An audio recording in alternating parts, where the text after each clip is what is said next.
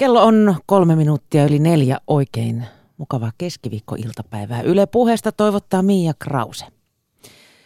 Suomessa yksinäisyys on jopa kolme kertaa suurempi ongelma kuin ylipaino ja noin 400 000 suomalaista ilmoittaa yksinäisyyden elämänsä suurimmaksi ongelmaksi. Pääkaupunkiseudullakin äh, lähes 40 prosenttia talouksista on yksi henkisiä, mutta mitä yksinäisyys on Kuka on yksinäinen ja kehtaako yksinäisyyttä edes tunnustaa tätä yksilöllisyyttä arvostavassa kulttuurissamme? Seuraavan tunnin ajan puhutaan yksinäisyydestä ja yksin olemisen taidosta kirjailija Laura Honkasalon kanssa. Tervetuloa Laura. Kiitos. Ylepuheessa keskiviikkoisin kello neljä. Mian kanssa. Ylepuhe.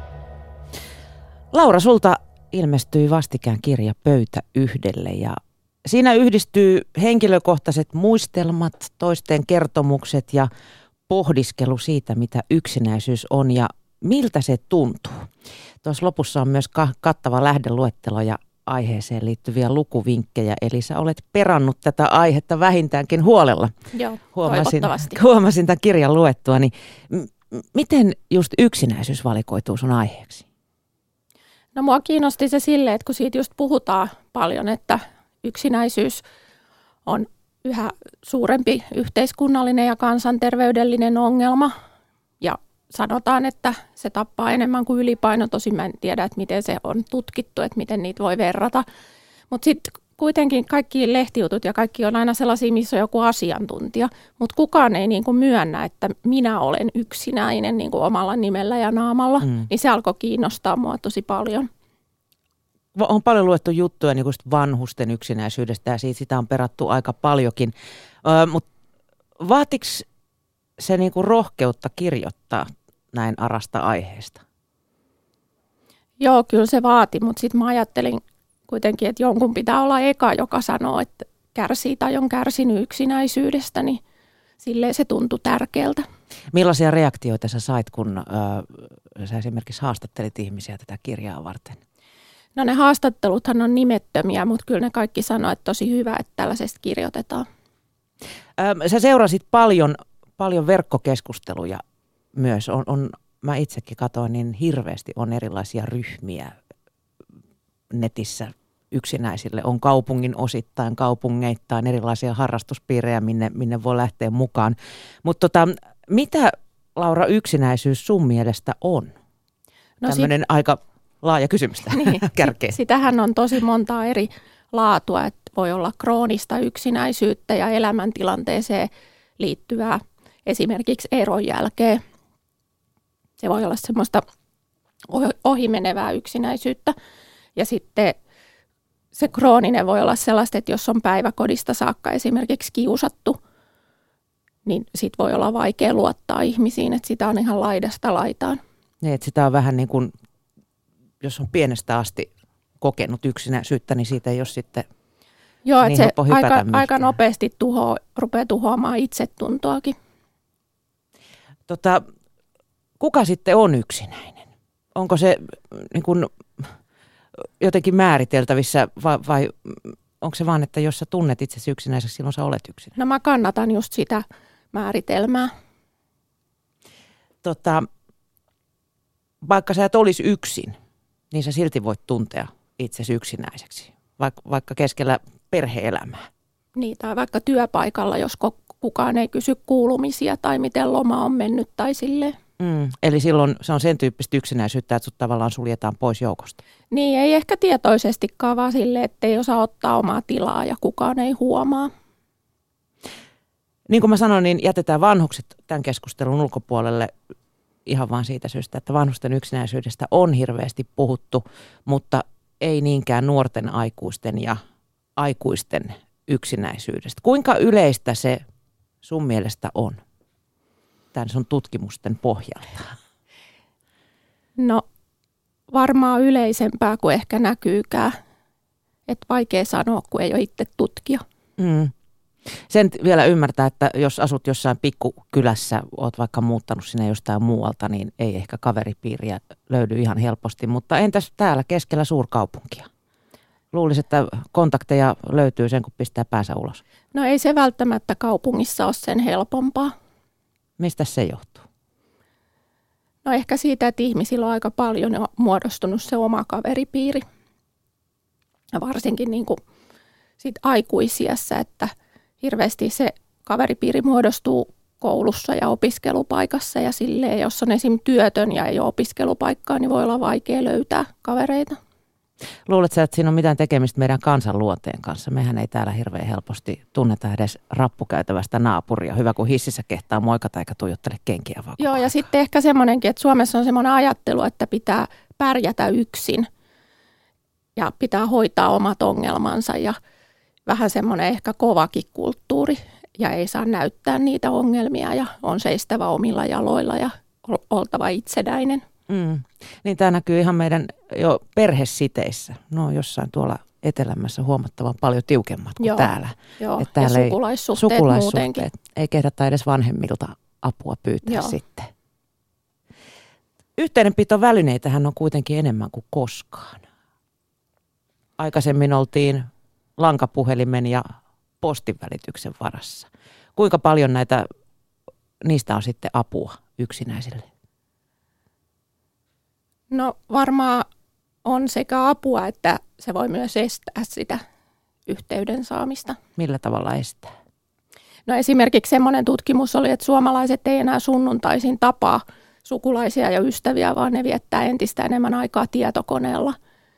Niin silleen varmaan sopivasti käytettynä ja tietysti vertaisryhmät netissä on tosi hyvä juttu, että niihin voi kuulua nimettömänä ja purkaa kokemuksiansa, mutta sitten jos sosiaalinen elämä keskittyy liikaa siihen tietokoneeseen, niin silloinhan se, siitä tulee semmoinen, että voi olla vaikea lähteä sitten ulos, niin kuin joku, mä en muista oliko se kokemus tuossa kirjassa, mutta joku sanoi, että helposti viikonloppu meneekin huomaamatta siinä koneen ääressä, että esimerkiksi yksin asuva viettää koko viikonlopun kattoo Netflixistä leffoja ja kirjoittelee Facebookissa kavereille ja sitten se huomaa sunnuntai-iltana, että se ei olekaan tavannut ketään koko viikonloppuna ja se on vaan kököttänyt kotona.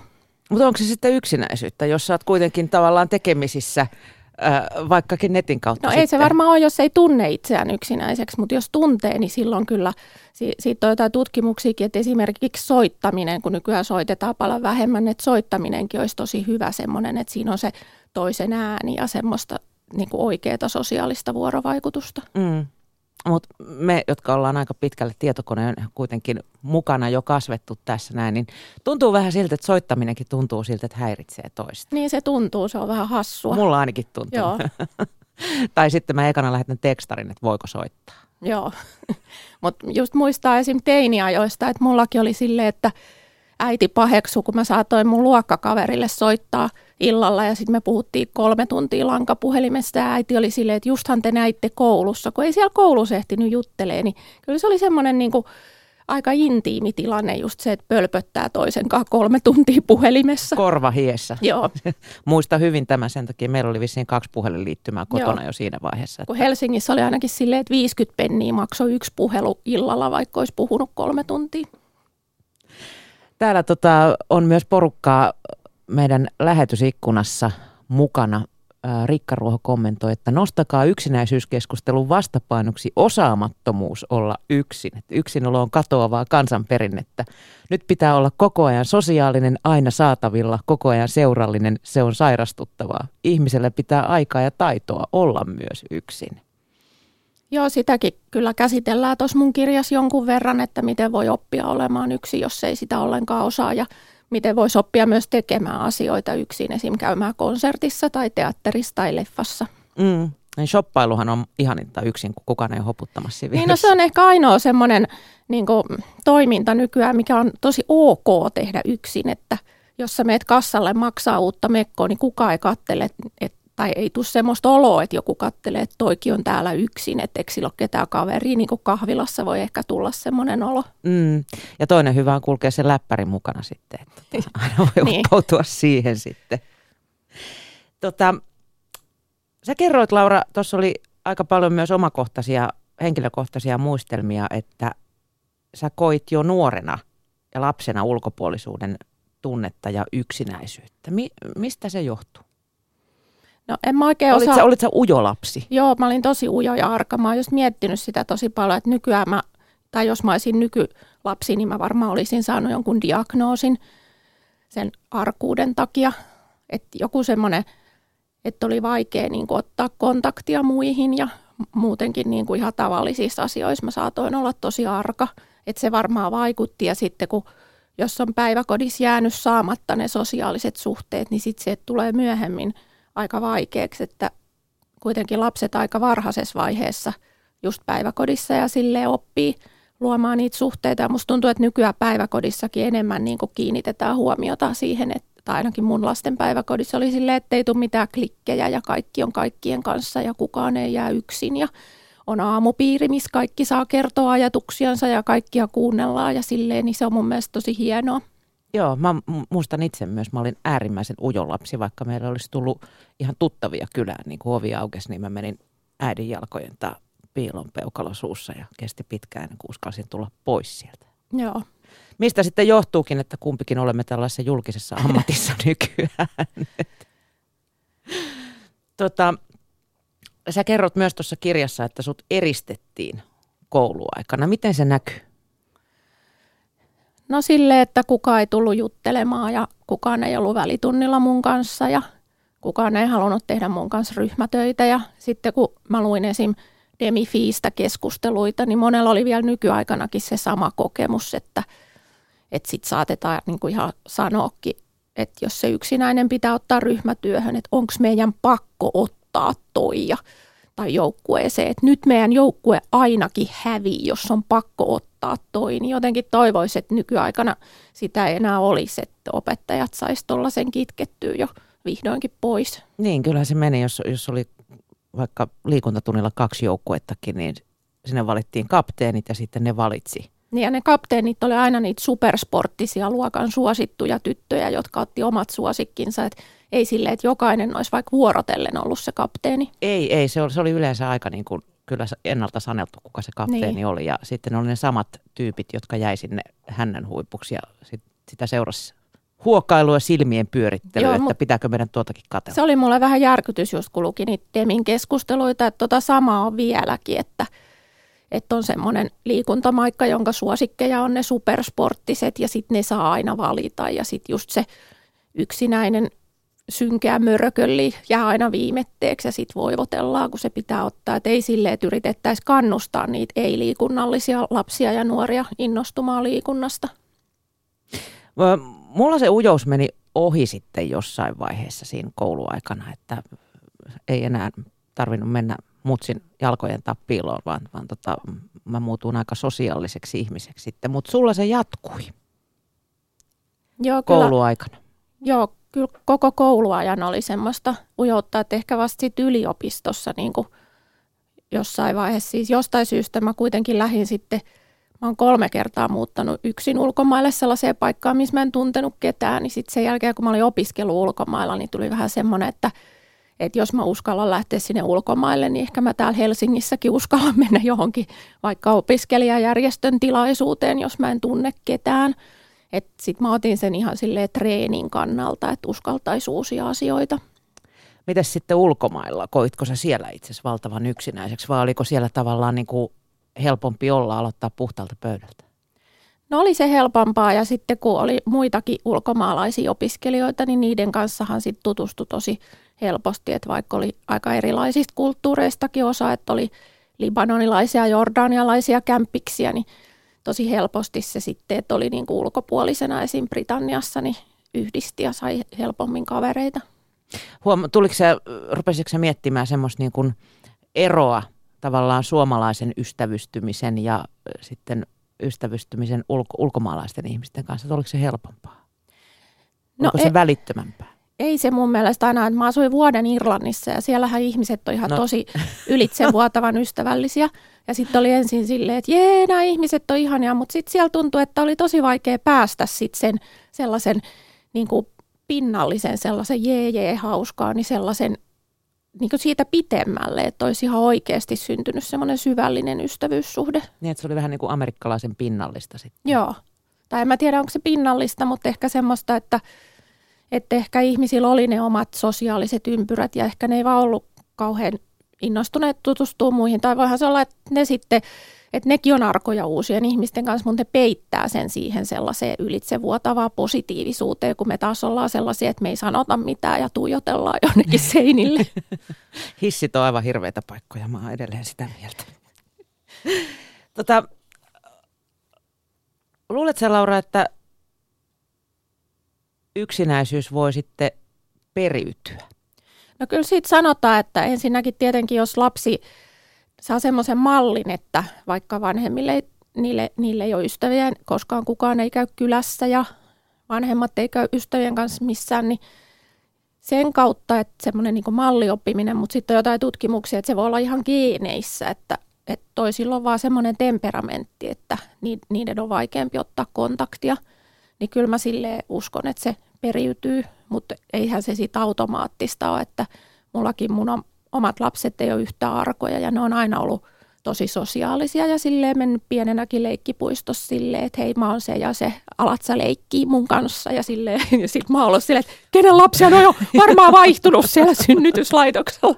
En olisi ikinä uskaltanut, kuulostaa hirvittävältä. Niin.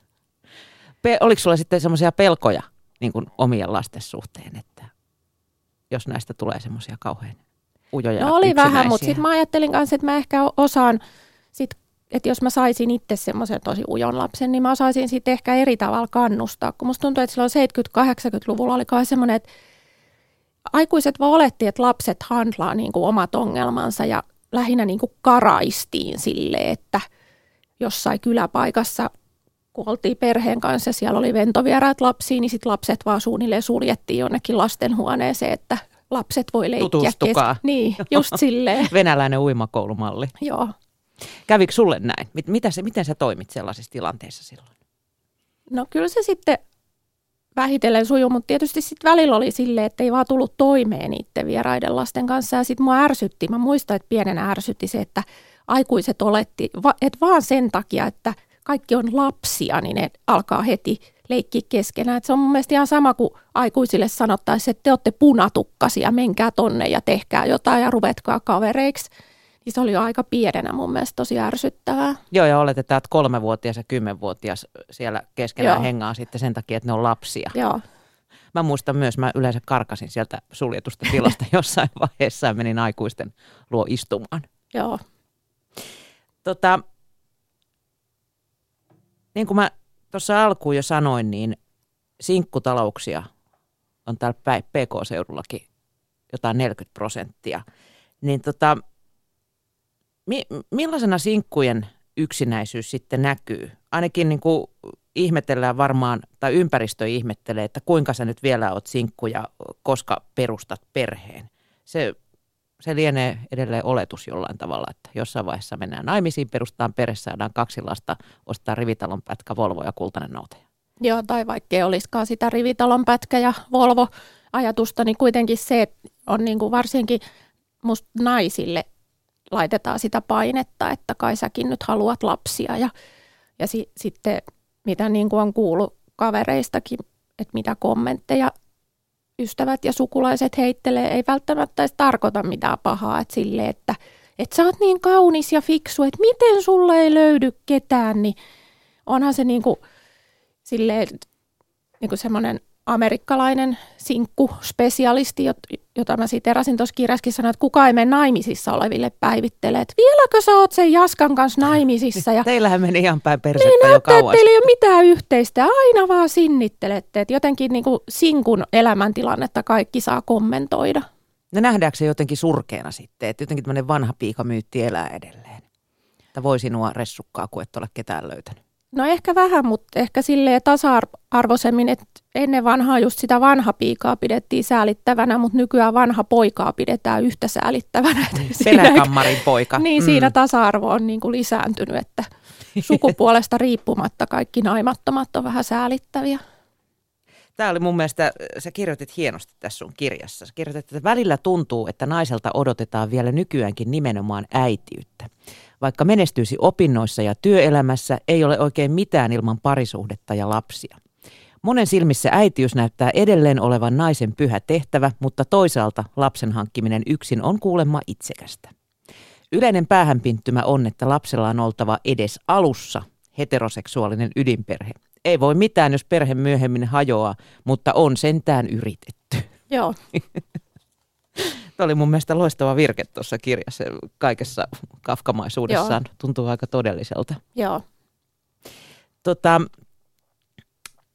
yksi viime aikojen kohusovelluksista on Tinder. Tuolla naistenlehtiä myöten yli 50 naiset hehkuttelevat, miten he ovat löytäneet Tinderistä elämänsä rakkauden. Oletko kokea, oletko Tinderissä? No mä kokeilin sitä kyllä, kun mä olin yksin mökillä ja sitten mä laitoin siihen viisi kilometriä säteeksi ja sitten se sanoi, että siellä on 50 vapaata miestä siellä lähettyvillä. Mä menin vielä katsoa vintin ikkunasta, en mä nähnyt muuta kuin peltoa ja metsää. Siitäkin yksi kaveri sanoi, että naiset olette just tollaisia, että naamioitumisen mestarit ei kelpaa. Se, tiedä, mitä siellä olisi pöheköissä ja puskissa Niin. ollut kuule sitten. Tota, millaisia kokemuksia kysyitkö sä Tinderistä tässä sun kirjassa ihmisillä on siitä? No en mä siinä kysynyt, että nythän onko se Yhdysvalloissa vai Britanniassa on uusi semmoinen Tinderin tapainen, missä voi pyytää ventovierailta haleja. Et jos kukaan ei halaa, niin sitten etsii sieltä halikaverin ja sitten tavataan ja halataan. Okei, just. Tämän kesän hitit niin kuin Tinder, Pokemon ja halikaverit. Joo. Joo. siinä seuraa löytyy sitten kummasti jo.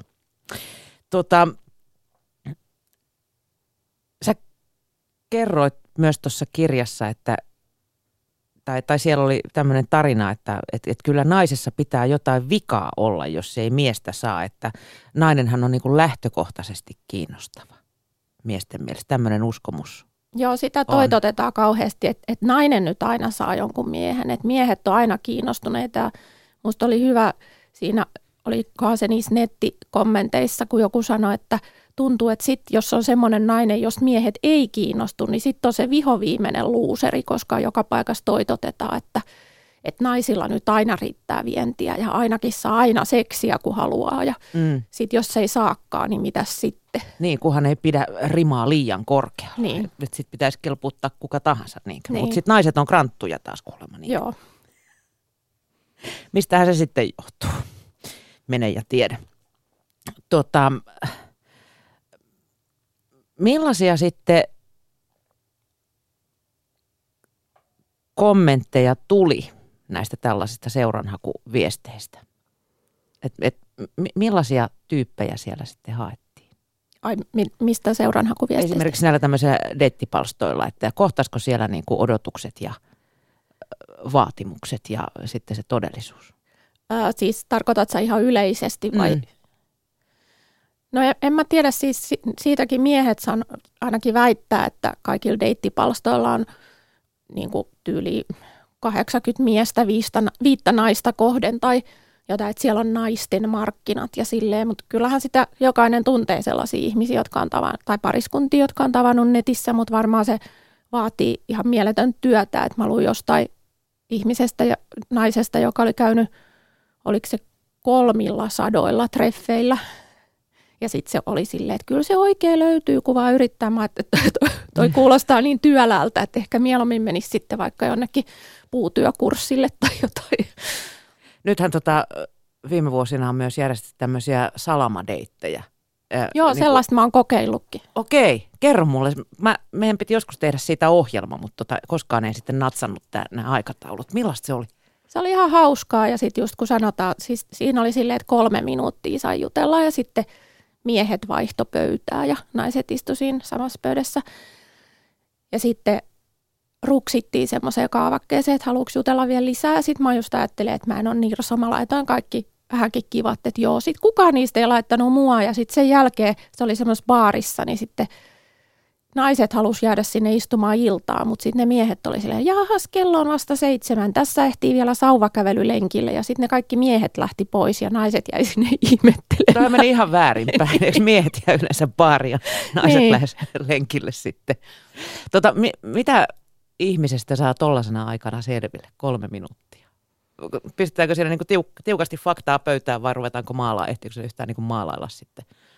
No kyllä se sitten olikin sille ei se ihan niin kuin semmoinen salama aika ole se kolme minuuttia, että kyllä se ehti vähän jutella. Ja sitten evoluutiopsykologithan sanoo, että tosi paljon vaikuttaa niin kuin feromonit ja tuoksu ja katse ja kasvon piirteet ja kaikki tämmöinen, niin että yksi evoluutiopsykologi, jota mä haastattelin, se sanoi, että lavatanssit on paras keino löytää puoliso, koska siinä on niin kuin sallittu fyysinen kontakti ja sitten ne hajut ja kasvon piirteet ollaan lähekkäin, kasvot ja silleen, niin kyllä siinä varmaan on jotain perääkin. Oletko käynyt lavatansseissa? Öö, en. mä oon, mä epäilen, että tuota, me ollaan suurin piirtein samanikäisiä sun kanssa, niin siellä ei ihan ehkä Joo. sitten kohtaa tämä niin kuin, ikäjakautuma niin. ehkä kuitenkaan.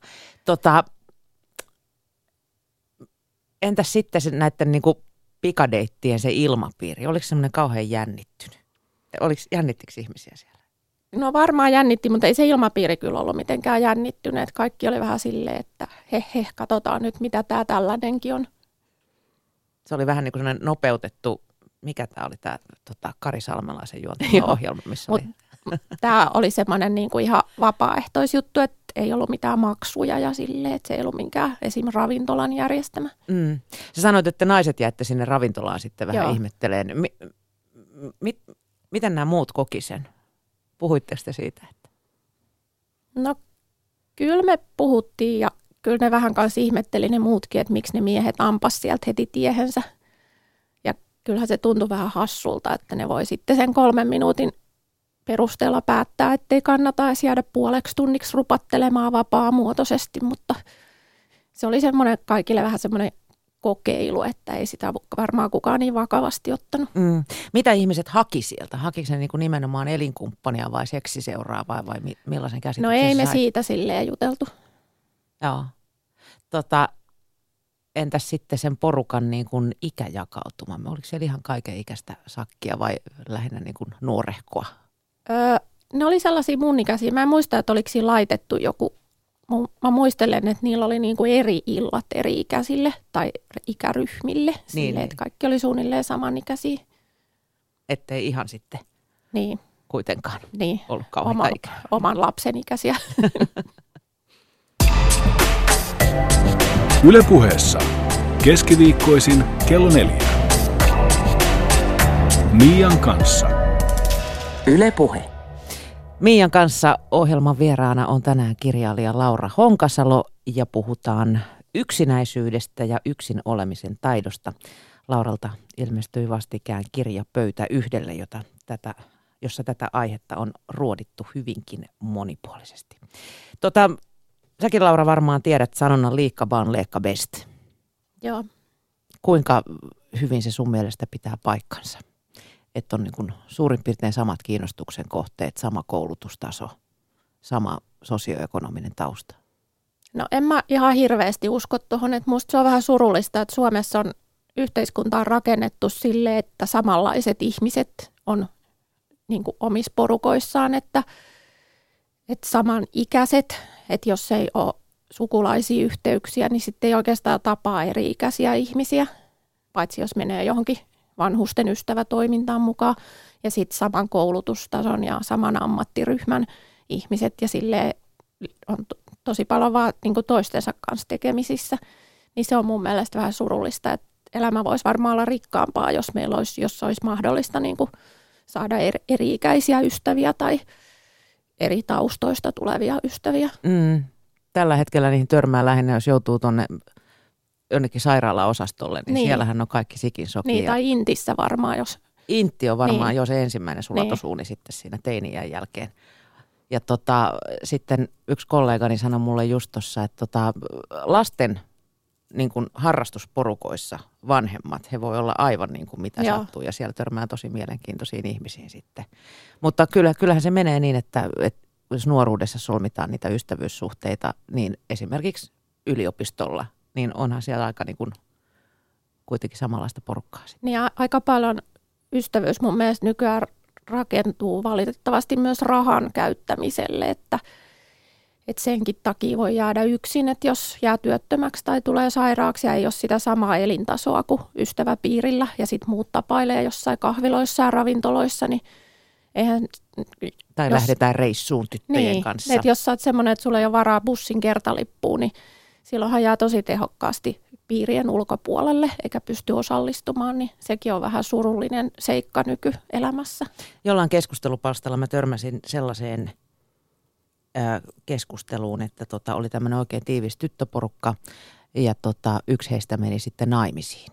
Niin tota, yksi sitten näistä, näistä tuota, osallistujista, niin hänelle ei kerta kaikkiaan ollut rahaa osallistua niihin häävalmisteluihin ja oliko niitä nyt miljoona kaasoa siinä sitten ja kaikilla piti olla tietynlaiset asut ja sitten piti ostaa tietynlainen lahja ja pitää tietynlaiset polttarit.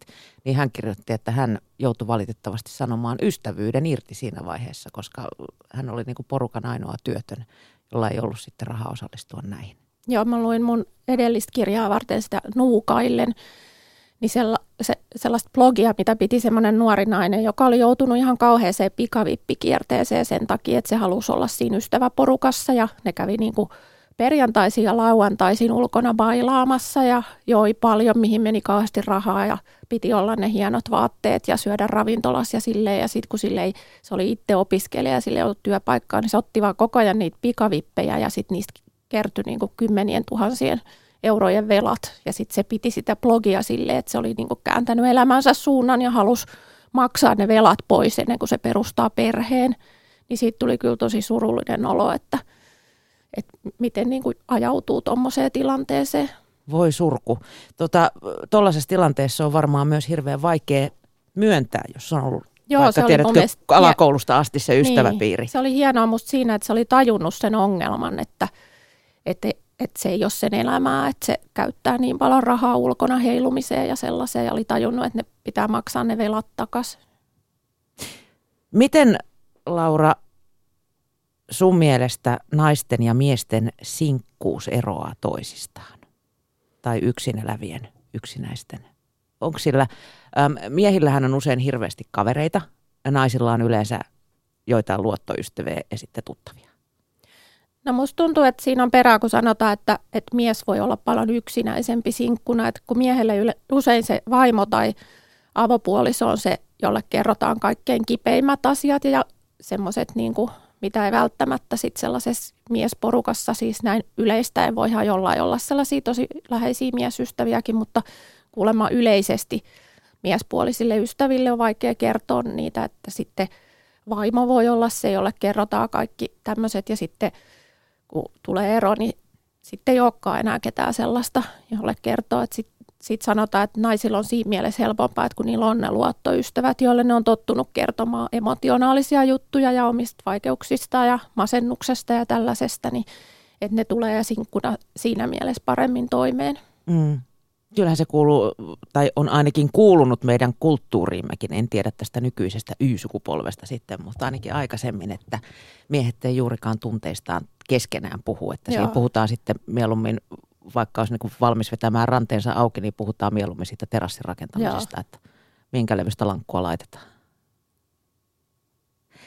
Öm, millaista kumppania noilla deittipalstoilla – haetaan, sekä naiset että miehet? Onko, kuinka, kuinka tiukat vaatimukset siellä on?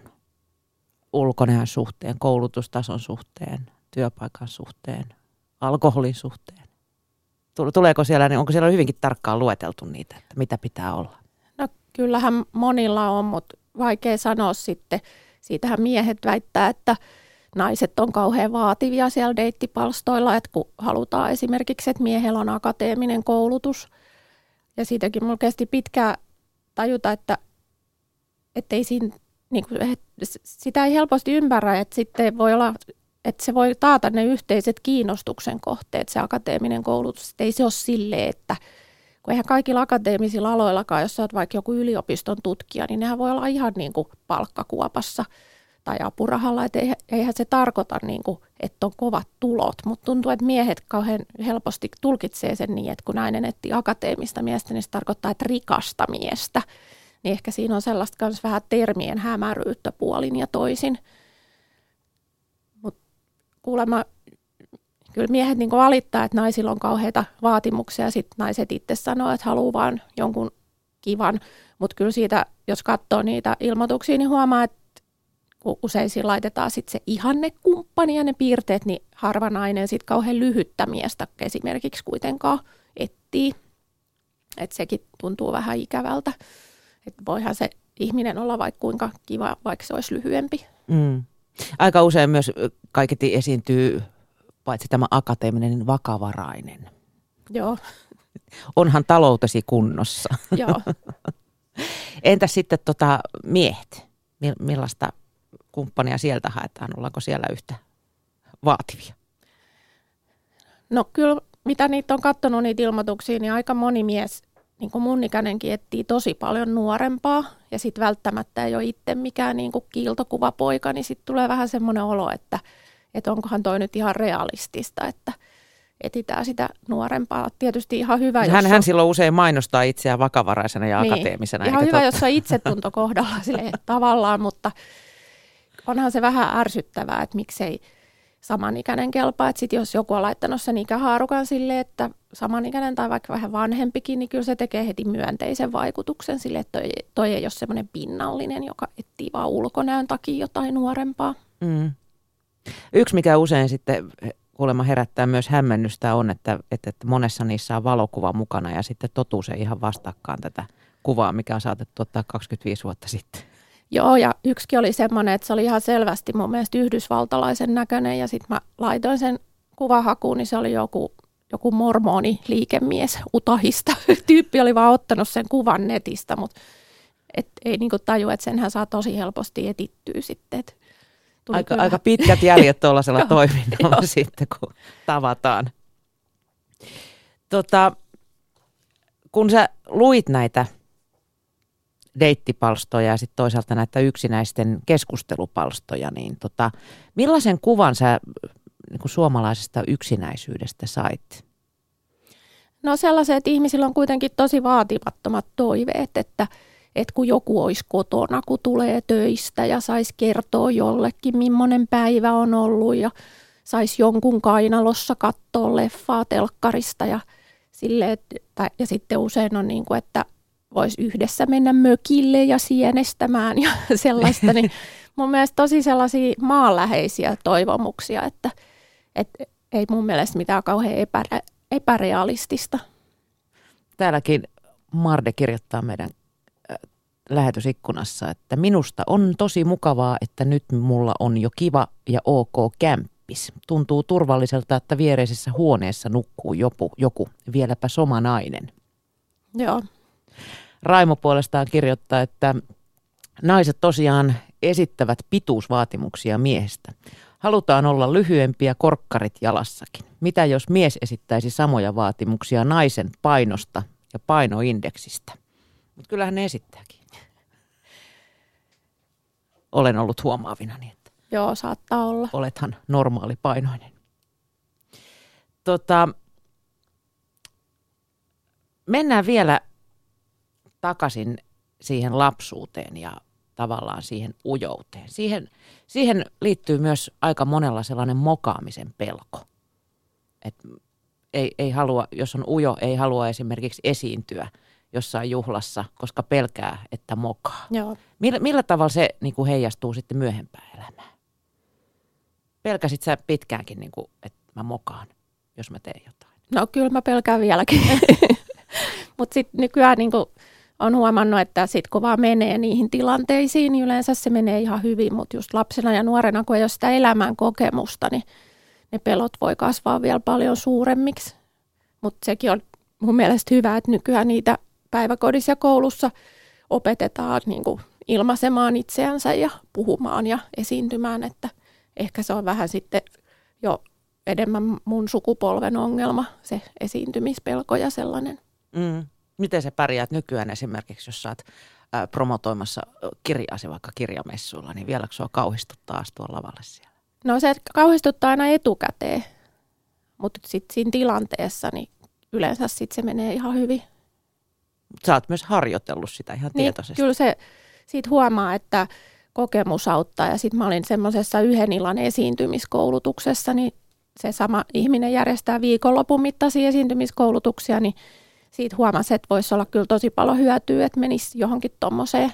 Sehän voisi olla ihan kaikille hyväksi, että kun tosi monessa ammatissa nykyään joutuu puhumaan muiden edessä ja muutenkin niin kuin tavallisissa elämäntilanteissa, että siellä oppii niitä rentoutumistekniikoita ja sellaista, niin voisi olla ihan kaikille hyväksi. Mm, toi voisi olla mun mielestä ihan peruskoulun opsissa, niin. että en, en ole tähän uuteen opsiin perustunut, mutta pe- tai perehtynyt, mutta en usko, että sitä sieltä kuitenkaan vielä löytyy. Joo.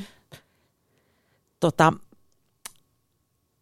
silloin kun me oltiin koulussa, alakoulussa, niin silloinhan kiusaaminen oli jotain ihan muuta kuin, Joo. kuin, niin kuin tänä päivänä. Silloin ei ollut mitään kivakoulua. Mä en viitsi kyllä sanoa niin kuin tästä kivakoulusta yhtään mitään, mutta tota, ei kiusaamisesta silloin välitetty. Se oli ihan normi. Niin, ehkä sitten välitettiin, jos se meni oikeasti niin fyysiseksi, että oli joku vammautumisen tai verenvuodatuksen vaara.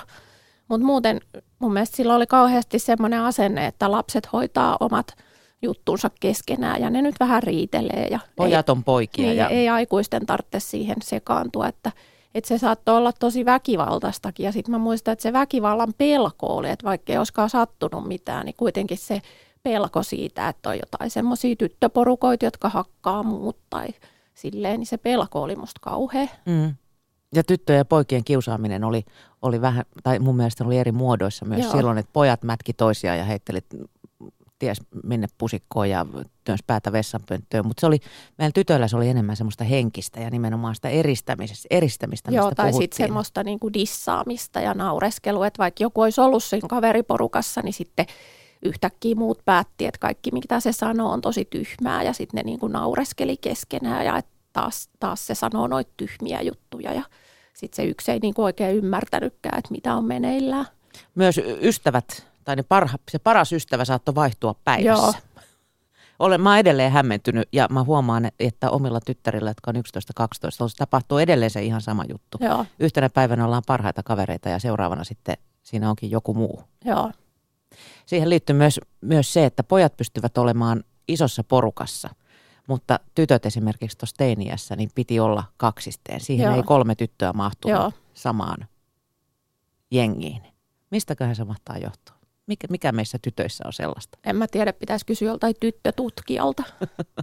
mä oon yrittänyt kysyä tytöiltä, mutta hekään eivät osaa siihen Joo. vastata vielä, että mikä siinä oikein mättää. Ei voi kuin sivusta seurata ja vähän ihmetellä. Ähm, näkyykö sussa Laura itsessäsi vielä noin kouluaikojen traumat jollain tavalla? No kyllä sille, että usein ainakin somessa tulee semmoinen ulkopuolisuuden tunne, semmoinen, että seisoo siellä yläasteen pihalla ja, kuka, ja sitten esimerkiksi silloin oli silleen, että sitten kun mä en niin kuin käyttänyt alkoholia, että sekin oli tosi tehokas keino ainakin niihin aikoihin joutua kaiken meiningin ulkopuolelle, niin sitten maanantai-aamuna kaikkien muiden piti aina iso ääneen kälättää viikonlopun bileistä ja miten kauheassa kännissä oltiin, ehkä vähän liioteltustikin, mutta sitten kun ei itse ollut mukana, niin eihän sitä tajunnut. Niin ehkä ta- välillä niin kuin some aiheuttaa vielä semmoisia elä- Millä, millä tavalla? Miten some voi aiheuttaa sellaista? Toi mua kiinnostaa. No jos siellä laitetaan jotain jostain skumppaillasta, mihin ei ole pyydetty mukaan ja ne muut siellä toitottaa, että hei, tai siis laittaa sille julkisesti, että oli tosi kivaa siellä perjantaina ja kiitos kaikki. Ja sitten näkee, että siellä on ollut omia kavereita tai tuttavia ja kukaan ei ole pyytänyt mukaan. Ja sä et ole kuullut edes niistä, niin, niinkö? Niin, sitten vasta jälkeenpäin. Mä en tiedä, että miksi ne pitää laittaa julkisiksi, että siitä tulee just sama olo niin kuin siellä yläasteen pihassa maanantai-aamuna, että, että pitää kailottaa, että meillä oli tosi kivaa, niin siitä tulee kyllä semmoinen tosi lapsellinen ja semmoinen yläasteolo Alat sä mököttää sitten? Mitä sä teet? No en, en mä mökötä. Ehkä mä sanon sitten jollekin kaverille ja sitten ne on silleen, että no älä välitä. Mutta onneksi silloin, kun me oltiin nuoria, ei ollut somea. Niin. Mä oon ihan valtavan onnellinen Joo. siitä. Et silloin silloin tota, nykyään kiusaaminen ulottuu someen noilla teineillä Joo. ihan oikeasti. Joo. Sulla on myös teini-ikäisiä lapsia. Oletko huomannut tällaista? No musta tuntuu, että niitä, tai mulla on yksi teini, niin ei sen luokalla ole kauheasti ollut kiusaamista, mutta just sitten kun mä oon ollut nuorten lehdessä aikaisemmin töissä ja silleen, niin kyllähän niitä on tosi pahoja tapauksia. Yhdysvalloissahan jotkut ja Britanniassa on tehnyt itsemurhankin sen takia, että se somekiusaaminen on mennyt niin pahaksi. Joo, mä, mä oon kuullut myös näistä tapauksista, että esimerkiksi niin kun Instasta eristetään, se nyt on vielä pientä, mutta esimerkiksi Whatsappissa, Joo. niin tota, siellä sitten saattaa niin kun sitä viestiä ja kiusaamista tulla aika isossa määrin jo. Koet sä, että niin kuin me aikuisena voidaan jotenkin vaikuttaa siihen vai onko tämä niin kuin, ollaanko, ollaanko me niin kuin kädettömiä tällaisen edessä? No kyllä ainakin silleen, että siitä voi puhua, että mun esikoisella oli ainakin ala-asteella, hän on just mennyt seiskalle, niin ala-asteella oli tosi hyvä opettaja, joka näki hirveästi vaivaa sen ryhmäytymisen eteen sille, että ketään ei jätettäisi ulkopuolelle eikä kiusattaisi ja sille, että et, ja tosi paljon panosti siihen, niin teki ihan hartiavoimin töitä sen eteen, että on hyvä luokkahenki ja että ne lapset tajuu, miten somessakin voi käyttäytyä ja miten ne ei voi käyttäytyä, niin musta tuntuu, että se on kauheasti ehkässyt niitä ongelmia, että hän oli semmoinen tosi fiksu nuori miesopettaja, joka, jolla oli tosi hyvä kontakti niihin oppilaisiin ja tosi hyvin osasi luoda sitä hyvää henkeä. Mm, varmaan nuoremmat opettajatkin on vähän enemmän inessä niin. skenessä tuossa niin. somessa kuin sitten vanhemmat täti Ja sitten välillä se laittoi Vilmaa viestejä, että nyt on ollut WhatsAppissa jotain nokittelua, että sanokaas kotona, että ei tuommoinen ole kivaa, kun kuitenkin joutuu käymään kouluun siinä samassa luokassa. Mm.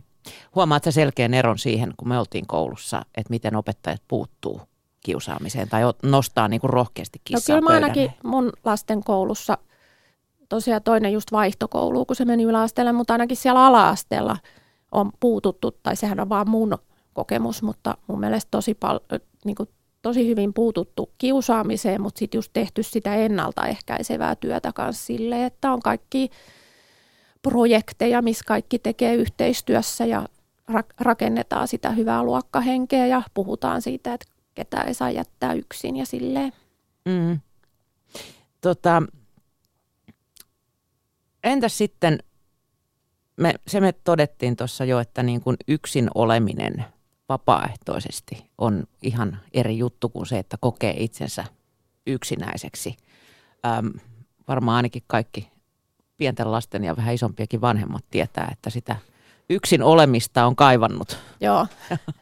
ja siitä osaa nauttia aika niin kuin täysin sydämin sitten, Joo. kun sitä saa. Mut, ja, ja siinä ei, siinä ei ole niin kuin mitään negatiivista. Mutta tota, sitten jos niin kuin joutuu pakosta olemaan yksin, sellaisen tilanteeseen joutuu ennemmin tai myöhemmin todennäköisesti jokainen meistä, niin tota, me, miten sellaista sitten sä lähtisit opettelemaan? Tai miten sitä opetellaan? No siinä kirjassa on vähän niitä vinkkejäkin, että sille pienin askelin, että jos on semmoinen, että ei uskalla tehdä mitään niin kuin, tai lähteä kodin ulkopuolelle yksin, niin voi aloittaa sellaisista paikoista, missä on ihan ok, että vaikka taidenäyttelystä tai kirjastosta tai jostain, missä ei tarvitse miettiä, että tuijottaako joku mua, kun mä oon täällä yksin. Ja sitten kotonakin silleen pienistä askelista, että keksii jotain mieluista puuhaa itsekseen ja on vaikka alkuun ihan lyhyen aikaa yksin ja opettelee nauttimaan siitä yksinolosta. Entäs, että mitkä on sellaisia tilanteita, mihin sä et missään nimessä haluaisi joutua yksin? Kehtaako mennä esimerkiksi ravintolaan syömään illallista yksin? Se on, se on vähän kummallista.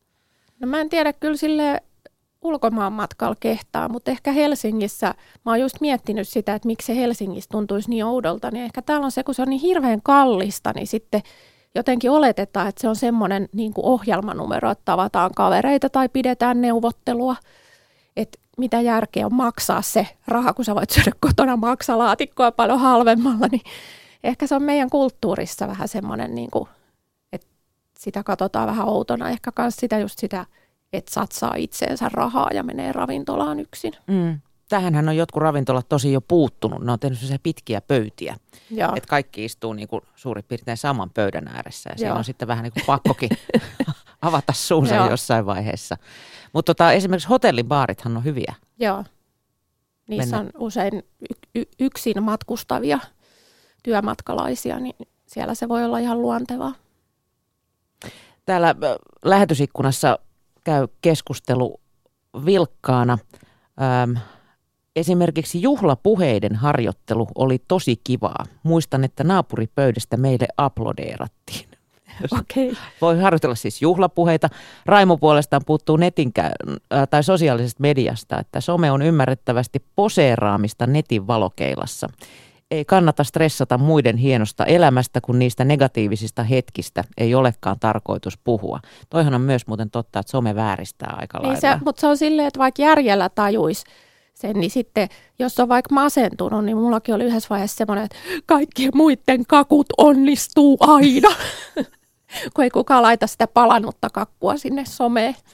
Niin, tai sitten voi olla, että ne skumppabiletkin meni ihan reisille. Että Niin. joku, joku sanoi jotain ikävää, toinen suuttui ja kolmas oksensi sitten. Niin sitähän on tutkittukin, että, että jos on niin kuin hyvä itsetunto, niin silloin se some voi vähentää yksinäisyyttä, mutta sitten jos on esimerkiksi masentunut tai kärsii yksinäisyydestä, niin se saattaa lisätä sitä. Niin, ja tavallaan sitten lyö vielä sitä itse sitä niin kuin löylyä päälle siihen. Niin. Ja sittenhän on tietenkin sellaisia ihmisiä, jotka ei voi alun perinkään mennä someen, koska niille ei olisi edes yhtä ystävää. Ai niin, tässä on tämäkin. sinne. Niin. Joo. Ja sitten siinä on tietysti myös sellainen pelko, että suostuukohan kukaan mun niin. ystäväksi. Se todella, todella joo, se ruokkii vielä itseään siinä sitten. Tota, kuinka Laura sulta sitten yksinäisyys katosi?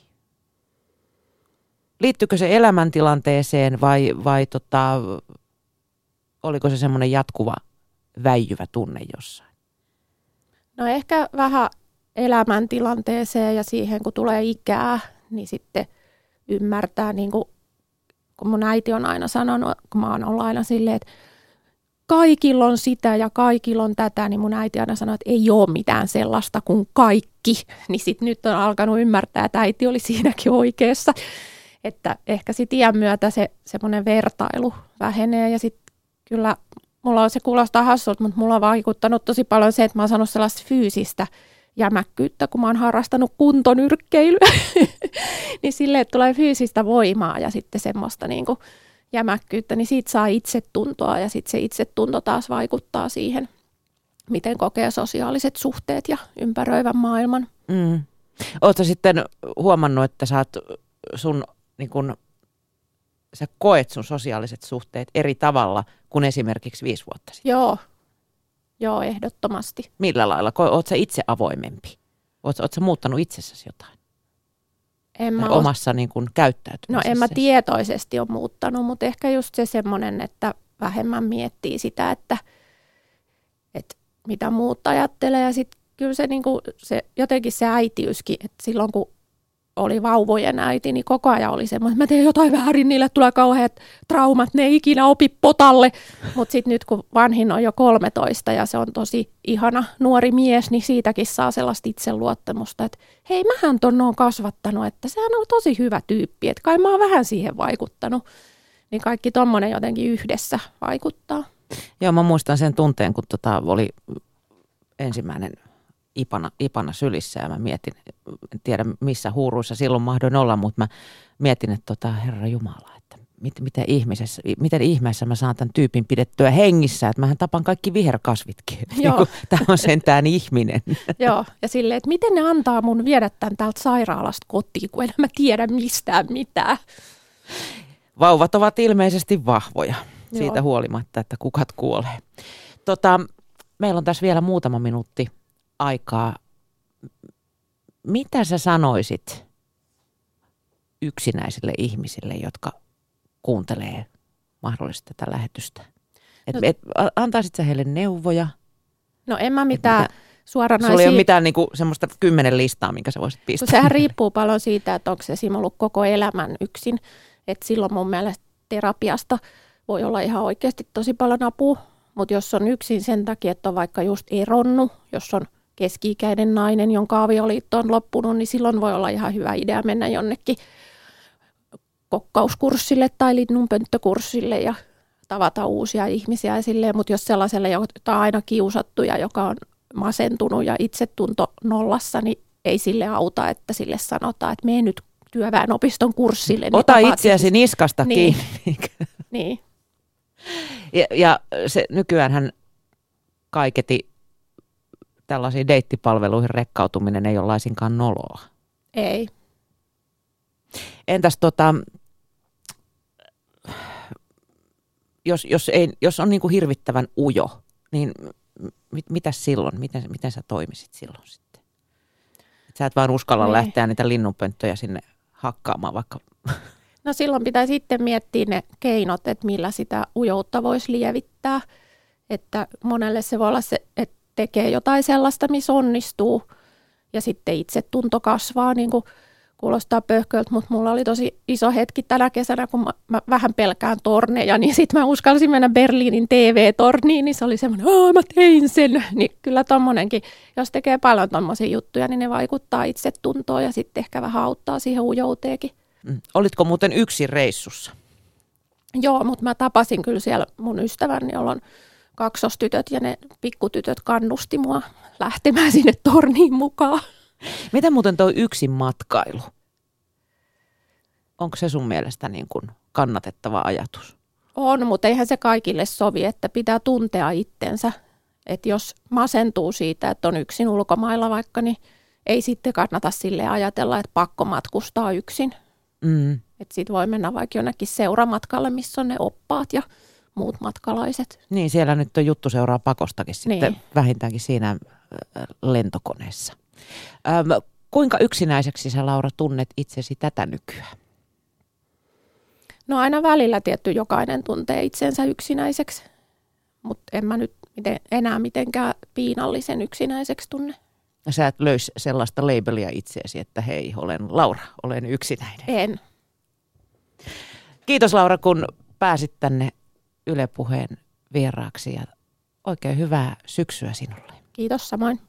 Ja Laura Honkasalolta ilmestyy siis vastikään erittäin hyvä kirja Pöytä yhdelle.